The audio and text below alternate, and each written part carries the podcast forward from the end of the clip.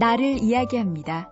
서천석의 마음연구소. 있는 그대로의 자신을 인정하란 말을 흔히 합니다. 누가 인정해주지 않아도 스스로 자신을 인정해야 한단 말은 언제 들어도 뭉클합니다. 대부분의 사람들에게 인정받는다는 건 공기와 물만큼이나 소중하니까요. 내가 그의 이름을 불러주었을 때 그는 나에게로 와서 꽃이 되었다는 김춘수 선생의 시구처럼 인정받지 못한다면 우리는 무의미한 존재인 셈이고, 그렇다면 살아도 사는 게 아니기 때문입니다. 그래서 우리는 인정받기 위해 끊임없이 남의 요구에 맞추고 다른 사람의 시선을 의식하며 살아갑니다.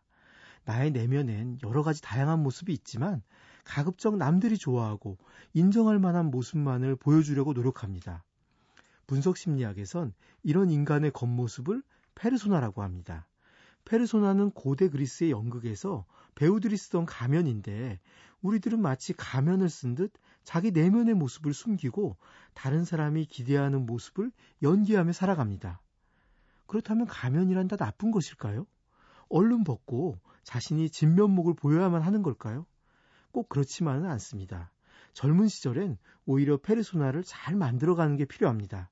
자기 혼자 골방에 틀어박혀 사는 것이 아니라 세상에 나아가 적응하며 살아야 한다면 다른 사람들의 기대에 맞춰 내 모습을 꾸미는 것은 꼭 필요한 일입니다. 그래야 사람들과 어울릴 수 있고 공동체의 일원으로 살아갈 수 있습니다. 이처럼 젊은 시기란 사회적인 인격을 만들고 사회생활 속에서 나를 더욱 발전시켜가는 때입니다. 하지만 나 자신이 더 성숙해질수록 페르소나는 내게 방해가 됩니다. 발이 커지면 신발이 꼭 끼어서 더 큰 신발을 사야 하듯이, 경험이 쌓이고 내 정신세계가 더 깊어지면 페르소나에 나를 가둬두기란 어렵습니다. 그래서 중년을 지나면서 많은 사람들은 참된 자아를 찾는 데 관심을 갖게 되죠.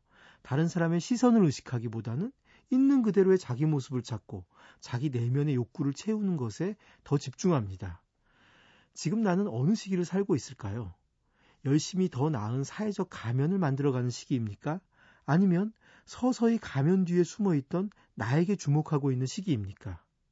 하지만 어느 시기를 살아가든 잊지 말아야 할 것은 페르소나는 꼭 필요하지만 내가 곧 페르소나인 것은 아니라는 인식입니다.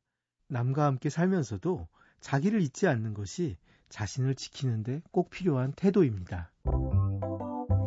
서천석의 마음연구소. 지금까지 정신건강의학과 전문의 서천석이었습니다.